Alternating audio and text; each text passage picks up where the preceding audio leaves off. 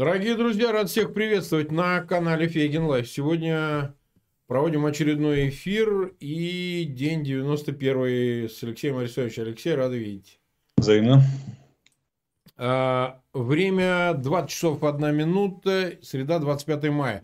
Вот у нас сегодня изменилось время, мы с этого момента будем пораньше проводить, в 8 часов вечера вместо 10, пока не все сообразили, поэтому меньше народу в прямом эфире. От вас зависит, тех зрителей, которые уже находятся в прямом эфире, э, чтобы как-то люди сообразили. Поэтому у меня огромная просьба, пожалуйста, ссылки на этот эфир прямо сейчас разместите в своих аккаунтах в социальных сетях и группах.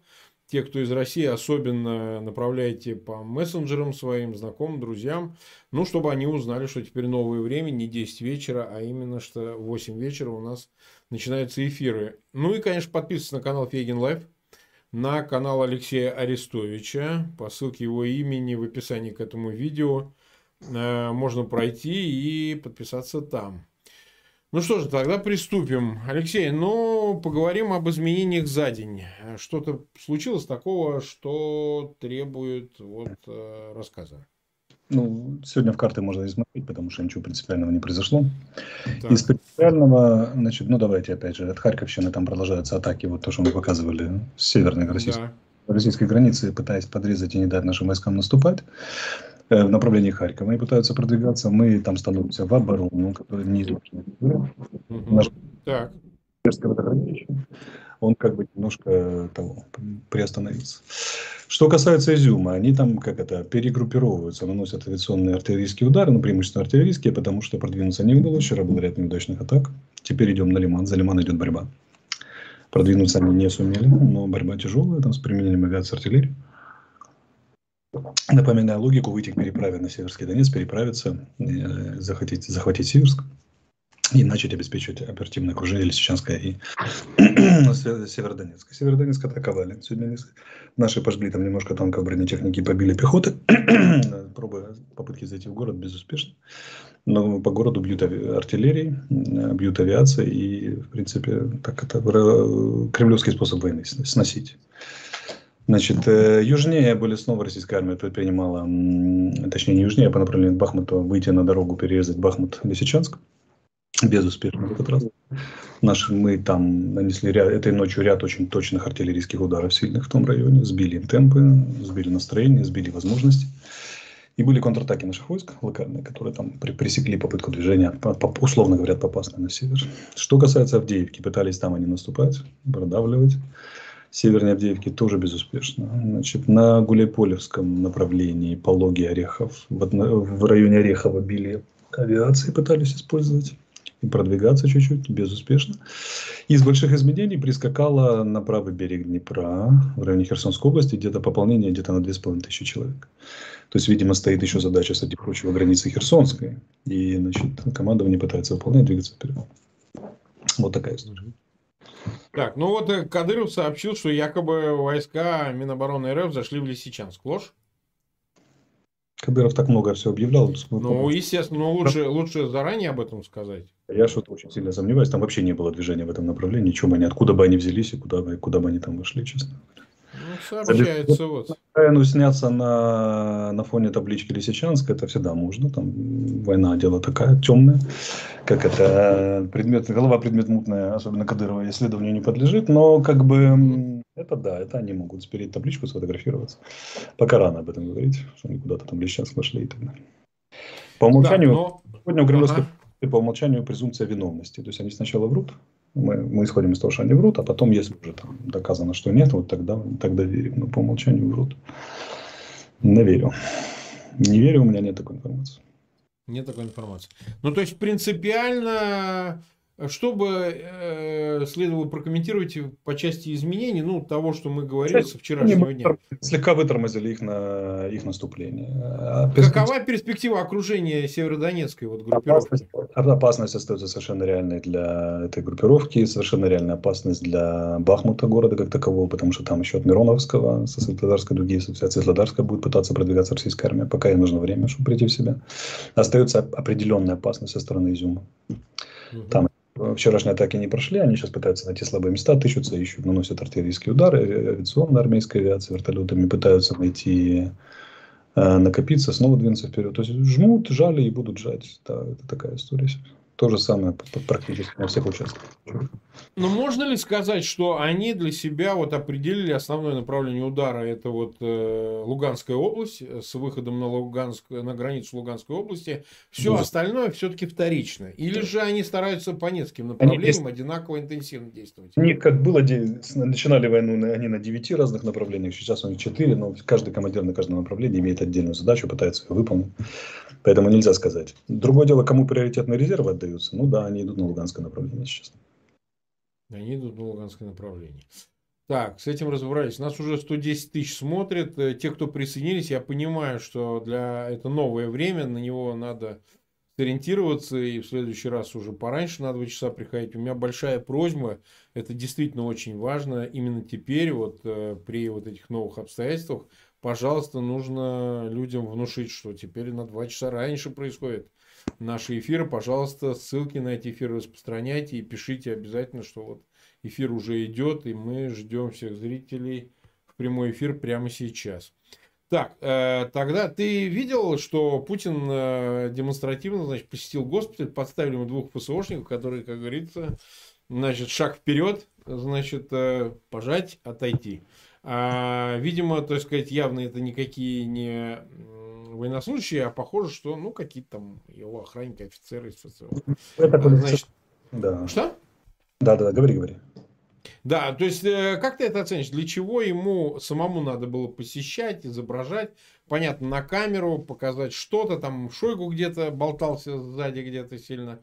Вот. Э, ты как-то это оцениваешь, э, то есть, с точки зрения демонстрации чего? Президент, тем более президент Путин, никогда не ездит никуда не просто так. Это, это известно, да. Система мероприятий по поддержке, когда человек вылазит из бункера там радостно куда-то едет в госпиталь, это, это знаковая вещь. Значит, э, это, это знак чего? Знак поддержки высшим военно-политическим руководством целей и задач этой войны, компании, военнослужащих. Там же мероприятие по увеличению денежного удовольствия и выплат погибшим. И вот, наконец-то, символическое это лично поехал в госпиталь, в госпиталь, так сказать, пожать руку солдатам, поблагодарить за воинскую службу и сказать, что вы молодцы, ребята, держитесь. Это жест.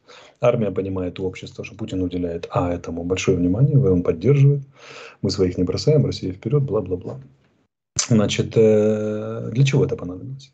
Ну, во-первых, поступили сигналы наверняка, что не все благополучно.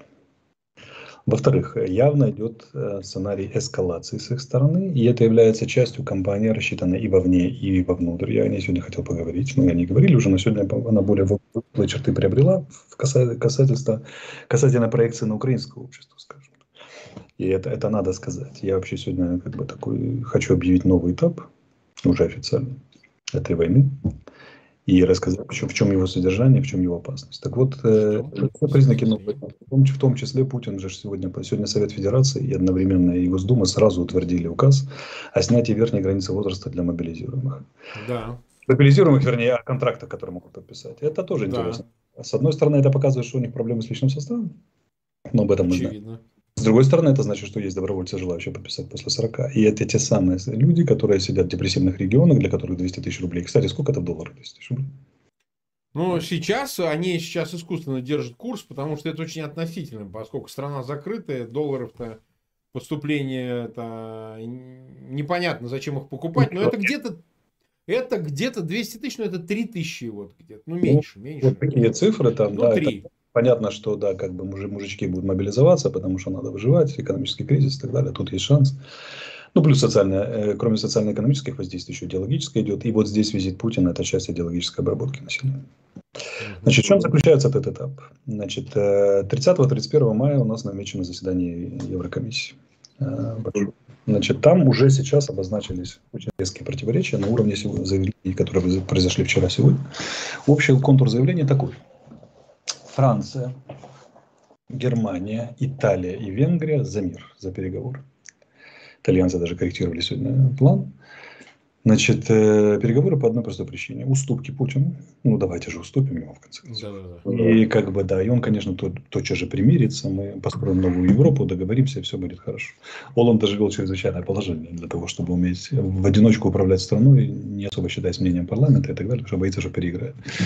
Так вот, э, Не Оланд, блин, этот самый, боже, что. Орбан, Орбан, Виктор Орбан. Орбан, да, и так далее. И здесь, здесь, значит, э, Еврокомиссия занимает принципиально другую позицию. Урсула фон, фон дер Ляйен за, заявила, ну, фактически оценили ее позицию западной прессы как истребину. Она говорит, мы должны, чтобы Украина победила, а э, значит, Россия, российская, путинская агрессия должна потерпеть стратегическое поражение. Чтобы урок вынес соответствующий и не совался, да не имел возможности. В общем, Европа заходит в такой серьезный кризис. Этот кризис, э, Украина, це Европа, ха-ха-ха, значит, прямо сказывается на нашем обществе. В чем он заключается? Давайте скажем честно, российская армия Скобеева приготовится. Значит, российская армия имеет успех в Украине сейчас тактический, который грозит перерасти на, на Лисичанско-Северодонецком направлении в оператив. Э, значит, эм, чем это объясняется? Потому что темпы ленд-лиза, который месяц назад мы рассчитывали, не оправдались. Не оправдались они в основном не за счет американского вооружения или британского, а за счет немецкого. Если вспомнить, когда Нижняя палата, палата Бундестага проголосовала за передачу нам тяжелого оружия, вот его нет. Прописью, прописью нет. А если бы приехали гепарды 50 штук, если бы приехали Мардер 100 штук, если бы приехали Леопард и так далее, то ситуация была ой как далека бы. Гаубицы приехали, далеко, далека бы была от той, которая есть сейчас. То есть фактически э, немецкая сторона, затягивая, затягивая передачу нам вооружения военной техники, косвенно виновата в том, что происходит на фронте. Что у нас изможденные части с побитым вооружением, с которые там э, име, имеют э, мино, скажем так, в минорной позиции находятся по отношению к количеству российского вооружения и качеству, там, особенно по артиллерии. И ситуация, когда мы, Россия, российская армия ведет с нами контрбатарейную борьбу, ударяя искандерами, ураганами, смерчами по нашим орудиям, которые не достают и ничего не могут с этим сделать и не имеют возможности, не имеют возможности решить проблему прорыва механизированных частей, начинает вызывать очень большой вопрос. Вопросы раз к нашему любимому западному сообществу, союзникам. Во-вторых, как бы тут э, надо перебросить мячик американской стороне. Простите, господа, при всей нашей любви, а где МЛРС? Я хочу задать им вопрос. Где реактивная система залпа огня, которую мы просим давно? Давно и крайне настойчиво мы не можем нормально вести контрбатарейную борьбу. Это основа продвижения вообще любых действий войск. Наши любимые союзники собрали очередную видеоконференцию, на ней добавилось целых 5 членов, теперь не 42 страны, а 47 стран выступают. Наверное, будут еще. Где МЛРС? Решите спросить. Вы на что вообще рассчитываете? Что мы кровью украинской пехоты будем вот это вот ждать, пока вы там примете решение, когда, где, куда, как и что? Ну, как бы это очень плохая игра. Мне лично, я не говорю сейчас от имени офиса, мне лично Алексею Арестовичу она крайне не нравится. Крайне не нравится. А это значит, надо констатировать, что, во-первых, э, в Западе происходят сложные процессы. Мы видим, что Евросоюз на уровне э, как бы еврочиновничества выступает э, так активно проукраинский в пользу поражения, России. А на двусторонней основе страны петляют, сыпятся и так далее, и удерживают необходимую нам военную помощь в том числе. Хотя французские гаубицы, например, стреляют, но их тоже там 6 штук. Особо непогоды не делают, хотя сама по себе гаубица очень хорошая, и залужная главнокомандующий даже поблагодарил. Значит, немцы не передают, венгры петляют. Значит, эти товарищи, итальянцы, они передают оружие, но они при этом вносят всякие там разные планы, там, любопытные.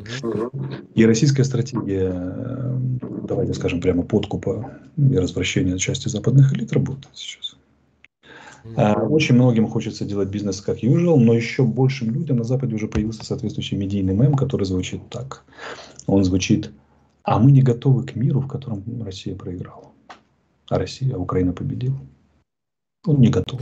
Мы не знаем, что это делать. обсуждается. Это обсуждается. Они не хотят возникновения вместе с Украиной, вокруг Украины полюса стран-победителей Восточной Европы, которые создадут противовес э, Старой Европе. Это так? Это очень похоже на правду. Второй момент. Потому что если Польша и Украина, они же видят, какие интеграционные, э, интеграционные усилия Польша и Украина предпринимают и так далее. А мы в Союзе это очень серьезная величина, которая вполне может противопоставить свое влияние Франции и Германии вместе взяты. Начинается борьба. Российская Федерация на этой борьбе активно играет. Эта борьба связана с санкциями. Ну, санкционной политикой. Сегодня Э, было, в Европе прозвучала очень оптимистичная фраза, что 30-го они договорятся о нефтяном эмбарго. Э, Урсула фон дер Ляйен, это Шарль Мишель заявила, Урсула фон дер Ляйен сказала, что несколько недель понадобится. В общем, забуксовала и историю. С другой стороны, есть прорывы, типа вот уже Евросоюз отчитался, что он 10 миллиардов э, личных счетов российских олигархов задержали. И вчера утвердили пакет санкций. В общем, идет сложнейшая борьба, логика. Вот держимся рамку, чтобы не вязнуть в мелочи. А в Европе по поводу дать, чтобы Россия проиграла, это позиция еврочиновничества высшего, представляющего Евросоюз Британии, Канады, Соединенных Штатов, можно сказать.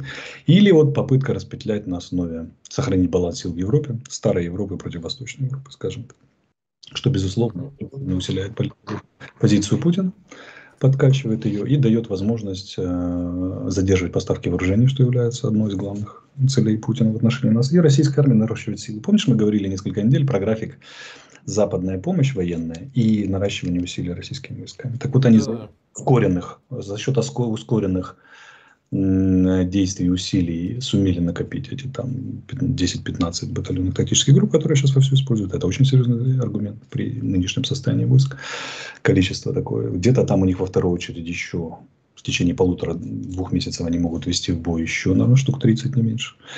По крайней мере, так у них числится на бумаге, а дальше мы посмотрим. Да? Значит, так вот, фишка в чем, что заговорили уже о переброске войск на север нашей границы, на, за возможное наступление снова на Чернигов, Сумы, Киев.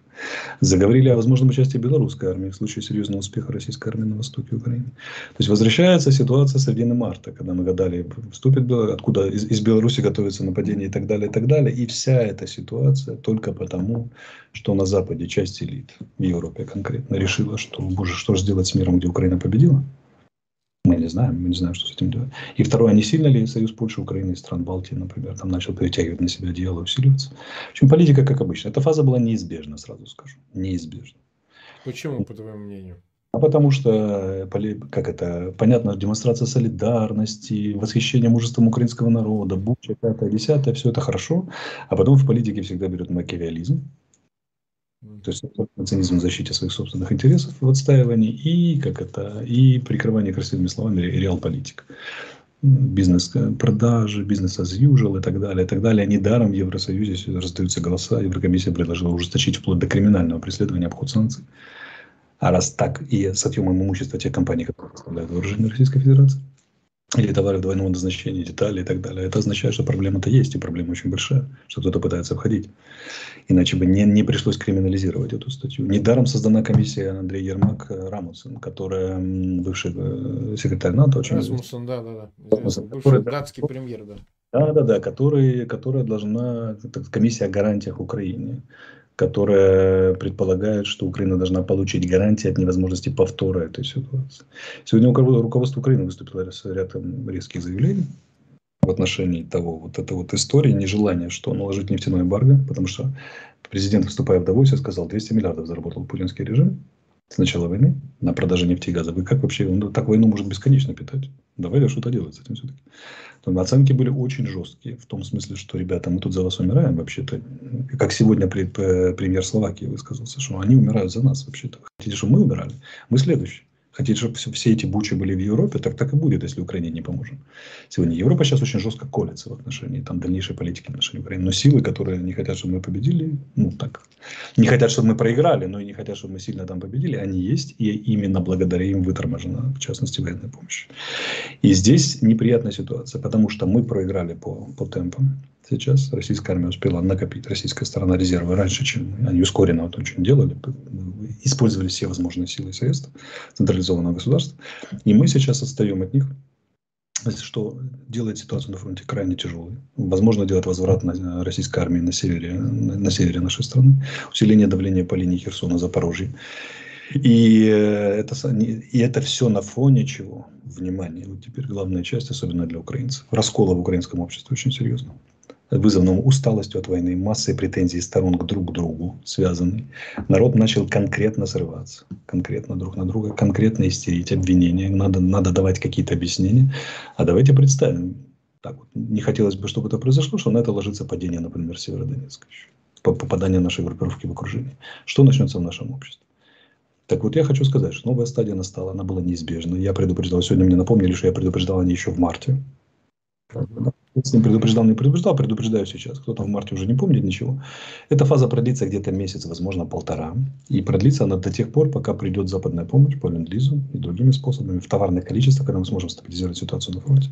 Сейчас мы в тяжелом положении находимся. Оно будет усугубляться, это положение. Возможно и окружение, возможно и там оставление населенных пунктов, возможно э, тяжелые потери у нас там и так далее, и так далее. Поэтому и это все общество обезумевшее. Тут уже уже от тяжести усталости войны, от вот этой дискуссии в Европе, где все же очень, народ может не может в таких терминах не различает Шарля Мишеля с э, Урсула, Урсула фон дер Лейен. Он прекрасно понимает следующее, что как бы, ну вот опять началась дискуссия по типу снимите вышиванку и помойте в прихожей, немножко в Кремле прихожую, тогда, возможно, вас простят. Но мы это все проходили уже много раз.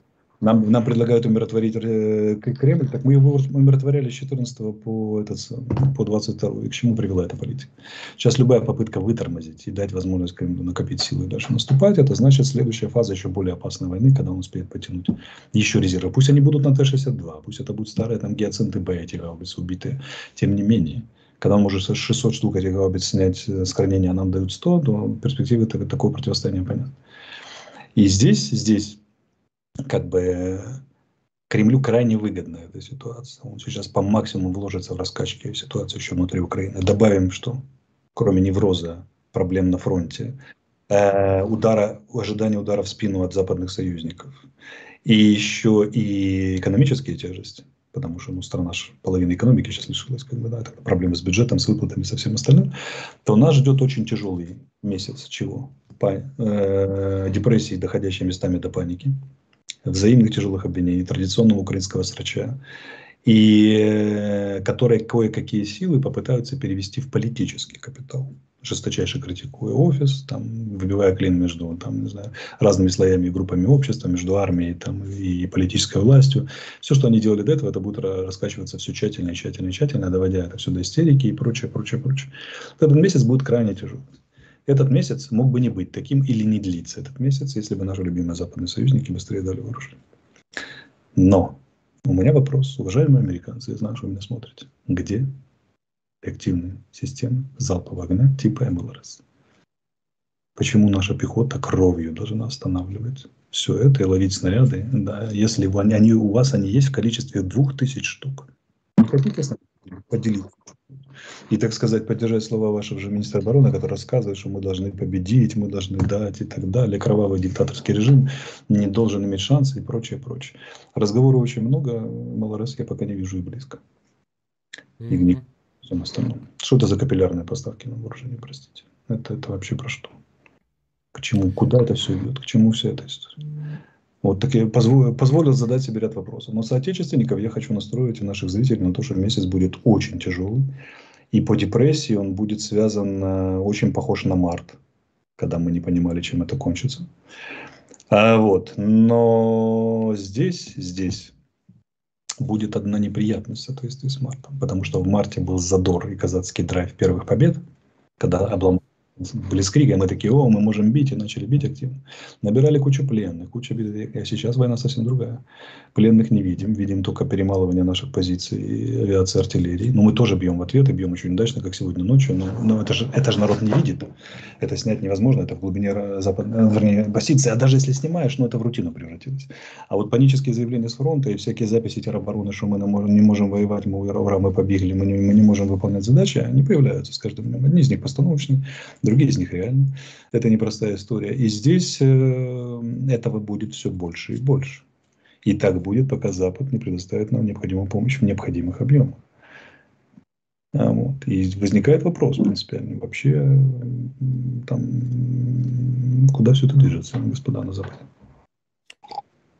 Так, нас смотрит 185 э, тысяч где-то, тут чуть без малого, 55 э, тысяч поставили лайки. У нас сегодня необычное время, не 10 часов вечера, а в 8 вечера мы начали наш эфир, поэтому не все сориентировались, плюс часовые пояса, поскольку нас смотрят по всему миру. У всех разное время, разумеется, от Америки, там, не знаю, от Флориды до э, где-нибудь в Таиланде нас смотрят, э, в ряде других мест или в Австралии. Поэтому, конечно, для нас важно, чтобы люди быстро переориентировались, привыкли к новому времени, 8-часовому, да, с учетом э, сезона э, летнего уже, да, это тоже надо учитывать. Пожалуйста, ссылки на этот эфир размещайте в своих аккаунтах в социальных сетях и группах, напоминайте всем, кто обсуждает, смотрит наши эфиры, что вот время изменилось. Тогда люди быстро сориентируются, будут приходить вовремя. Ну и, конечно, подписывайтесь на канал Фейгин Live. Напоминаю, мы там пересекли, ну, близко подобрались. А, пересекли уже миллион четыреста. Вот. Для нас важно быстро набирать для того, чтобы зрители, которые подписываются на канал, ставили себе колокольчики, им будут приходить уведомления, ну и так далее, и так далее, и так далее. Соответственно, на канал э, Алексея Арестовича вы можете подписаться, пройдя по описанию к этому видео по его имени к нему на канал. Вот смотри, тогда в разрезе этого Давос. В Давосе оформилась э, не только европейская вот эта часть, о которой ты сказал выше, у которой свои реал-политический интерес, но и классики, представители реал-политика, Киссинджер, которому уже почти 100 лет, ему 98 лет, да? Вот он запел эту песенку про то, что значит, нужно, все-таки нужно, конечно, Киеву как-то а, умериться и согласиться с а, возможностью договориться с Москвой. Естественно, это будет связано с территориальными уступками. Вот он вторит а, этому итальянскому плану, инициативе значит, Берлина и Парижа, безусловно, они выдвинули от себя именно Рим, чтобы не сильно не подставляться, что тоже очевидно. Но в Америке это идет, тем не менее, хуже. Однако, ну, потому что в Америке там другая атмосфера, однозначно. Ты считаешь, что если удастся э, Москве со своими реалполитик союзниками а, убедить Вашингтон занять более умеренную позицию, а не такую, которую он занимал в течение всех этих недель, ну вот с учетом ленд-лиза, всего остального, но занять более умеренную позицию. Это может сломать Киев? Киев опять готов, как в марте, начиная противостоять в одиночке, или в одиночку, или нет? Значит, мы готовы противостоять в одиночку. Мы не то, что не сломаемся, речи не может быть никаких уступков в принципе. Вообще пропись. Мы будем сражаться, пока мы можем сражаться, до последнего солдата. А, защищая свою землю, и более того, мы намерены ее освободить. Напоминаю, что даже без западной помощи мы освободили э, без особой четыре области с половиной. И освободим еще. Если надо, мы проведем дополнительную мобилизацию, найдем способы приема и так далее. Будем действовать, как Израиль, войну за независимость, который действовал под, э, под оружейным эмбарго и так далее, и так далее. Но мы найдем, найдем способ. К тому же, ну, так уж не совсем печально. Часть э, товарищей на Западе поплыла, но это же не значит, что поплыли все. Ну, разумеется. А, ну и кроме того, надо посмотреть, что делает военно-политическое руководство, которое, простите, извините, я иногда представляю. Так вот, я хотел бы подробнее остановиться на деятельности на группы Ермака э, Макфола, которая разрабатывала рекомендации, а сейчас стала группой Ермака э, этого самого. Рамоса. Значит, он четкие позиции, он на, на Давосе это представил, к вопросу о Давосе. В ответ на вот это поплытие некоторых часть сил на Западе в реал-политик, хорошо мне знакомый, набивший мне оскомину еще в ТКГ, и этот запах чувствую за полторы тысячи километров. О, да. за, за полтора года. Да. Заявлено было следующее. Первое. Учитывая опыт Будапештского меморандума, мы исходим из того, что согласие между, соглашение между государством Украины и государством гарантии должно быть юридически обязывающим документом, как он являлся Будапештским меморандумом, и ратификовано в соответствии с законодательством всех стран-участниц, в частности парламента. Это будет в большинстве стран ратифицировать. Второе. Никакие обязательства от, от э, третьих стран не могут, государств гарантов не могут заменить, скажем так, необходимость сильного военного потенциала самой Украины, которая в соответствии с уставом ООН, 51 его статьей, должна иметь полную возможность защитить себя сама полностью во всем, а только потом, как бы, все эти, все эти истории с э, этим самым, с западной помощью. Третье, или помощью государств гарантий. Вооруженные силы должны быть обеспечены современ... всем спектром современных вооружений. Должны быть сняты, внимание, внимание, должны быть сняты все политические ограничения. И, э, скажем так, ограничения по номенклатуре и количеству. Иначе мы не можем выполнять устав ООН, ну и просто выживать физически. Потому что как это без противостоять такому противнику, как Россия, не имея полный спектр вооружений современных, очень-очень сложно. Кроме того, партнеры могли бы взять на себя, там деликатно сформулировано, обеспечение разведывательной информации, информационной, кибернетической и морской безопасности. Третье. ну, необходимо быстрое восстановление оборонного потенциала Украины, а значит, нужна э, ежегодная финансовая помощь Украине для развития своего оборонного сектора, потому что мы несем экономические потери, очень серьезные, половину бюджета уже, в силу этой войны. Следующим должна быть санкционная политика, причем не просто санкции, которые пакетом сразу накладываются в случае новых агрессивных поползновений России или невыполнения э, ухода с ныне, с ныне захваченной территории.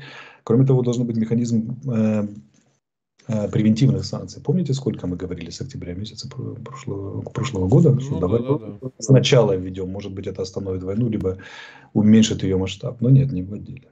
Рассказывали нам, что мы проиграем за 48 часов. Следующий – это политика дипломатическая поддержка Украины, которая должна включать нас на многосторонние форматы по поддержанию мира и безопасности, в частности, в Евросоюз. Одно это вступление могло бы очень сильно облегчить нам ситуацию. Но как бы мы видим, что поплыли здесь некоторые товарищи и рассказывают нам красивые сказки. Но здесь остается только процитировать примеры Словакии, что он сказал, украинцы умирают за нас. Можно процитировать президента, можно процитировать Михаила Подалека, можно процитировать Андрея Ермака, которые говорят то же самое. Мы вообще умираем за ваши ценности, чтобы война, чтобы Буча не было в ваших странах. Так давайте, товарищи, как-то шевелитесь в этом отношении. Бо придет туда. А если Украина проиграет, придет усиленная украинская армия. Плюс 500 тысяч войск. И вот эту армию вы задолбетесь останавливать всем своим НАТО. Поэтому, как бы, коллеги, давайте как-то как думать вперед.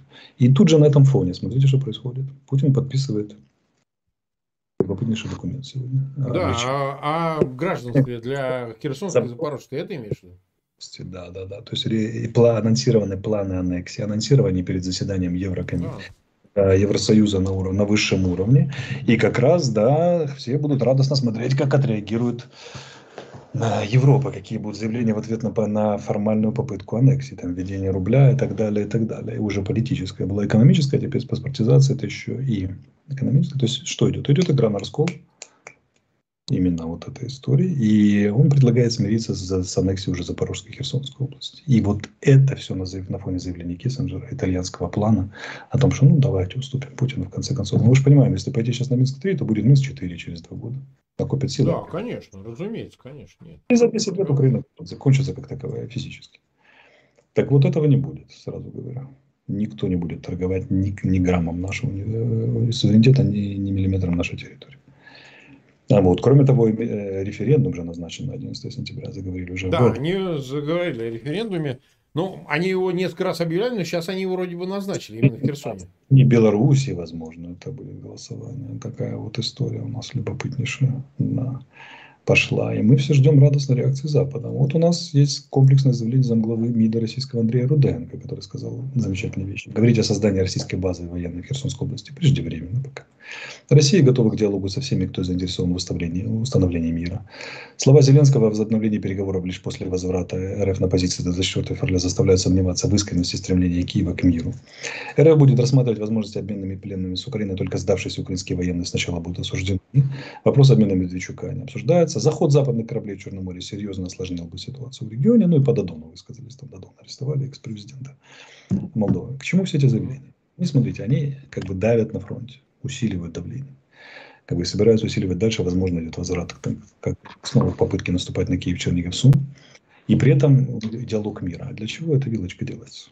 Это как раз для их вот этих блеющих западных союзников, которые будут рассказывать, да погодите, вот Кремль стремится к миру.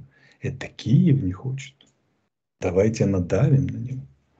Давайте, ну все же совершенно понятно. России всего-то нужна, господи, делов-то Кемская волость, Запорожская и Херсонская область. А, вот. а дальше все, мир, труд, май, новое мирное соглашение в Европе. Украинцы должны умерить свои аппетиты. Мы видим даже в американской прессе, разместили в Нью-Йорк Таймс. И на этом мы обязательно установим всеобъемлющий мир в Европе, и будет бизнес as usual. И преодолеем страшную продовольственную небезпеку. Я сейчас перейду на мат, потому что я сегодня страшно злой, глядя на все это. Да, ну, не, не сдерживай себя. Все-таки запикаем и скажем так деликатно. Пошли бы вы нахуй, долбоебы, блядь. С такими предложениями, блядь. А, немножко поторговать украинской территорией. Вообще охерели, что ли, там? У нас кровь, у нас дети умирают. Солдаты, блин, пехота снаряды останавливает собственными делами, блин. Они нам рассказывают, как пожертвовать, блядь, этими самыми территории. О, выкусите, блядь, никогда такого не будет. Так, э, все-таки можно позволить себе некоторые вещи. Одобряем, одобряем. Да, это всегда так было, кстати сказать. Они начинали хорошо, как говорится, а потом начиналось действительно кисляк. Начинался. Но... Я, я наелся этого полной ложкой в ТКГ, блин, их, их особой позиции, да, и так далее. И в 2014 году, когда они, ну, что вам там сопротивляться по Крыму, ну, отдайте. Что вам там тот Донбасс, да, отдайте его, да, и так далее, и так далее. Да, я вас умоляю, да сколько там того Донбасса? Ну, да, да, да. Так, мы с тобой 30, почти 5 минут в эфире, 207 тысяч. Э, тем, кто еще подтянулся, это около 40 тысяч, у меня просьба, пожалуйста, ссылки на этот эфир все же размещайте. Люди должны сориентироваться. Важно, чтобы люди смотрели в прямом эфире. Почему? Потому что ну, а они все-таки хотят приобщаться, когда эфиры смотрят по 500 тысяч, согласитесь, ну или там 450. Э, другое ощущение от эфира все-таки мы стараемся, чтобы с нами одномоментно присутствовало очень много людей. Ну, не страшно, если даже один человек будет, но нам хотелось бы, чтобы все-таки это было куда большее число. Здесь возникает ощущение сопричастности этому всему. Это очень важное чувство, потому что оно людей определенным образом э, мотивирует. Это проверено многократно, уж поверьте. Так что ссылки на эти эфиры размещайте, рассказывайте о том, что эфиры теперь проводятся в 8 вечера. Мы хотели бы, чтобы все оставалось так же. Так, ну вот смотри, есть еще из э, новость, она тоже как-то на этом фоне выглядит с Турцией. Турция упирается по поводу Финляндии и Швеции. Это такой еще и дополнительный перпендикуляр к проблеме, потому что, ну, одно дело фон, когда Запад э, объединяется, ну, в рамках Североатлантического альянса, имеет единую стратегию, да, мы расширяемся, да, мы укрепляемся, да, мы мобилизуемся, а другое дело, когда эти расколы не только внутри Украины, о которых ты сказал, но и вот по этой линии тоже они вредят в целом э, ну, решимости действительно обеспечивать э, безопасность европейскую за счет, э, в том числе, своего единства и противостояния Москве единообразно. Мы все как бы в одной лодке. Как ты это оцениваешь? Там, ты считаешь, что есть присутствие Москвы в этом вопросе? Или это исключительно турецкие терки и так далее? Присутствие Москвы на самом деле увеличено даже, преувеличено даже в Европе. Они, конечно, интригуют, пытаются договариваться, играть. На самом деле здесь дело не в Москве. Сделать, дело в нытости, есть такое, как это, беспомощности и примитивности западноевропейских элит некоторых, которые ну, тупо, институтов тоже. Тупо, институтов. Тупо не являются государственными деятелями, способными ответить, или институциями, способными ответить на, на сумму вызовов, которые сейчас пришли. Очевидно, что эта война, она, она перестроит всю систему безопасности в Европе как минимум. А, а вообще-то она отменила всю мировую политику, потому что не сработали все механизмы предотвращения агрессии. Напоминаю, что в мире существует штук 50 механизмов регионального и эм, международного масштаба, общеземного масштаба для предотвращения агрессии. И ни хрена они не смогли ее. Сам нужно перестраивать всю систему безопасности. Соответствующие оценки украинского военно-политического руководства давало. Так вот, Здесь, здесь надо понимать, что эта архитектура будет изменена. А очень тяжело сбрасывать кожу и выходить из мира, который существовал до этого 70 лет и уютно существовал после поражения Советского Союза в холодной, в холодной войне. 30 лет, к которому все привыкли, объявили конец истории. главной заботой многих европейских элит стало, чтобы круассаны были свежие и, и капучино хорошая. Европа была, а, имела одну функцию – музей и так далее. А сейчас же надо быть историческими деятелями, надо принимать большие решения. Вот турецкая элита, которая как раз хочет играть большую историю и играет активно, она пользуется э, лакунами и слабинами в, в позиции западных элит, чтобы отстоять свои интересы. Я думаю, что на Москву они ложились прибором турки, они просто защищают свои интересы. А, вот, но здесь э, проблема в том, что и на Западе. Ну, не так влияние Путина и подкуп политиков, сколько их неспособность представить себе мир, мир, в котором Россия проиграла. Вот мир, где Россия наказана, осознала, а потом снова торгует нефтью, газом, газом и, как бы, и тепловизорами для российских танков, они в состоянии придумать и трансмиссиями для российских военных машин. А вот, вот мир, где вот Россия проиграла, это же сложно. Это же надо вылазить из теплых кроваток, из теплых ванн и чем-то и заниматься историей. А мы так давно отвыкли, мы так не хотим. И только в это все упирается. Как бы Кремль не подкупал, на самом деле его влияние минимальное. Они, они не могут переступить свою собственную инерцию, эти западные элиты. Мы им поможем в этом смысле. Каждый украинский солдат, каждый украинский гражданин, который сражается за выживание Украины как таковую, мы же за физическое выживание боремся то, чтобы нация состоялась, чтобы украинцы были, и украинский язык был, и все остальное, никуда это не пропало, поможет им это все осознать. Благо, что есть союзники на Западе, единственное, что, ну, другие союзники. Единственная история, что и к ним уже накапливаются вопросы. Так вот, у меня лично, повторюсь, лично. Я сейчас говорю не как советник главы офиса, а как Алексей Арестович, военный обозреватель и политический. Так вот, Здесь, э, чтобы немного развеять минорную ноту, ну и в принципе надо об этом сказать, о том, что мы сказали о том, что вошли в другую фазу, что эта фаза связана с тем, что Запад не готов принять новую историческую реальность, что Россия успела, ну, по субъективным и объективным причинам не успела, не успела передать нам технику, Россия в гонке страшной создала резервы, которые сейчас используют на фронте, что нас ждет тяжелый месяц. Я хочу сказать, пройтись по достоинствам российской армии, начиная с того, что сегодня танки типа Т-62 были замечены по дороге из Крыма, причем лысые, без брони. А эти танки старше у нас с тобой вместе взятых. Как бы, да? А, вот. Второй момент, да, значит, любопытные ком- командиры у нас на направлении. Значит, бойню под Белогоровкой, помните? Устроил некий генерал Циндяйкин. Значит, Циндяйкин великий человек. А, вот, значит, и он э, зампотех. Он всю жизнь отвечал за вооружение техника, не тактика. А начальником к нему назначили главного замполита Вооруженных сил Российской Федерации, заместитель министра обороны Российской Федерации, начальник главного военно-политического управления, э, генерал-полковник Геннадий Житков. Он теперь кидает, командует на Изюмском направлении. Возникает вопрос, что там делает за министр обороны, да еще замполит, и вместе с глав, главным техником пытаются продавиться. Это значит, что командование либо выбито, либо потеряло доверие. И они пробуют разные управление войсками, вплоть до ну, самых неожиданных. Никогда зампотехов и замполитов не ставили командовать войсками. Даже в самой да, странно. Это, это очень странно. Значит, не доверяют, скорее всего, другим командам, командующим вообще. Или саботаж ощущают, или, или какой-то клан победил доверие к какому-то клану победили, ставят из него людей, людей не считаясь неполным служебным соответствием для выполнения таких задач. И 106-я флотилия, у нас бригада, точнее, надводных кораблей, она у нас, э, или флотилия, я уже сейчас не помню, в Каспийском море, потому что злой и цифры повлетали из головы. Каспийская, она же участвует в операции э, значит, в Черном море переброшенная. Да, она заявила, что не, не можем выходить в море, аварийное состояние судов. Моряки пишут коллективную петицию Путину о том, что угу Значит, извините, у нас так получилось, мы типа боимся на этих лоханках, они утонут. А где же деньги, спрашивают их, а их, говорят, раскрали. 106-я бригада все-таки, да. Хотели, пишут тайные письма Путину Шойгу, мол, воруют на Руси. Вмешайтесь-то, собственно говоря. Да, и, значит, еще одна история, второй же летчик сбили. Значит, плюс 65. Так. На секундочку, летчику. Ему 65 лет. Да, плюс 65 там, да. И, то есть это люди, я вообще не понимаю, как они маневрируют. А вообще можно летать 65 на истребителе там? Так в этом же, в, на штурмовика, на 125 мы сбили. В этом же штурмовика, ну хорошо. этого жанра, Марк, потому что, ну что они там делают? Ну это уже воздушное ЧВК какое-то. Оно, правда, признаки его были и в Сирии, и в Ливии, но это значит, что как бы летчики-то подзаканчиваются, которые способны выполнять задачи близкой штурмовки войск, поддержки и так далее. Еще одна хорошая история. ГУР сегодня наш заявил, что если говорить про высокоточное оружие российское, то есть крылатые ракеты и ракеты комплексом «Искандер», то использовано около 60% запасов, по некоторым номенклатурам 70%.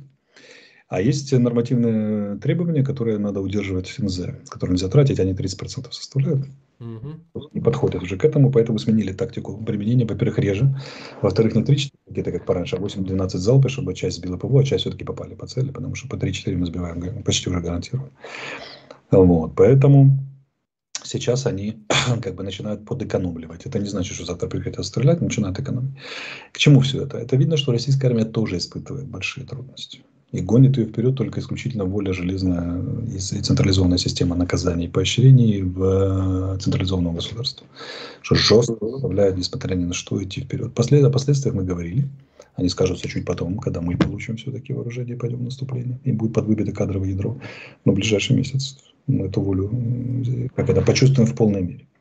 Вот пришло сообщение, что Германия сегодня заключила соглашение, опять на международную рамку проявим экономическую, о покупке сжиженного природного газа в США 2,25 миллионов тонн в год.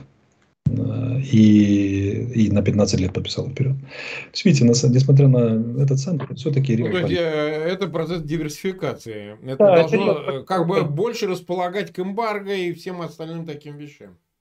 Это реал политик, об этом будут говорить, э, что вот они там, там типа ла-ла-ла с Россией заигрывают. На самом деле они заигрывают с реальной политикой. И задача их обеспечить, чтобы их поменьше втягивали всякую ерунду. И бюргер был обеспечен газом и всем остальным. И все было хорошо. Поэтому это реал политик нам дорого обходится, но кровью наших солдат и мирных граждан. Но такова, к сожалению, политика в мире. И мы будем бороться за то, чтобы менять не только конкретику, но и сами принципы этой политики. Я не вижу смысла воевать эту войну огромную, для того, чтобы принципы остались настолько мерзкими и циничными, как они есть. Мы должны строить новую цивилизацию. И выход из этой войны должен быть строительство новой цивилизации, создание новых правил игры в мире. Потому что за меньшим заплатить такой кровью и жертвами нет никакого смысла. Ну, смотрите, мы сейчас уже 45 минут в эфире. Я предлагаю, ну что, на завтра сделать перерыв. Э, как ты на это смотришь? Э, оставить что-нибудь, чтобы нам завтра было о чем поговорить точно? Да, да, да, до завтра сделать. Да, да, и завтра мы, мы, конечно, все равно будем использовать карты тоже. У меня просьба огромная ко всем зрителям, которые нас вот смотрят. Время неурочное. Мы сейчас заканчиваем за час 20 до начала обычного времени. В 22 часа, э, когда мы его ежедневно проводили этот эфир, нас смотрит 230 тысяч зрителей, 86 тысяч поставили лайки. Наверное, самые преданные пришли, я так думаю. У меня огромная просьба к вам, потому что без вашей помощи мы не обойдемся. Нужно, чтобы люди узнали, что мы проводим эфиры пораньше, на 2 часа начинаем, поэтому в 8 вечера. Ссылки, пожалуйста, на этот эфир распространяйте в своих аккаунтах в социальных сетях, помечайте, что эфир прошел э, раньше на 2 часа, чтобы завтра все приходили в 20.00, а не в 22. Потому что я уверен, сейчас начнут ломиться в 22 и говорить, где Арестович, где наши эфиры, вы филоните и так далее. На самом деле мы вынуждены варьировать временем, поскольку ну, режим меняется. А, пожалуйста, делайте это. Ну и, соответственно, подписывайтесь на канал Фейгин Live и на канал Алексея Арестовича. По ссылке его имени в описании к этому видео вы можете пройти туда и подписаться тоже. Ну что, Алексей, до завтра тогда. Завтра на этом же время, на этом же месте и завтра, так сказать, увидимся, снова поговорим. Всем пока.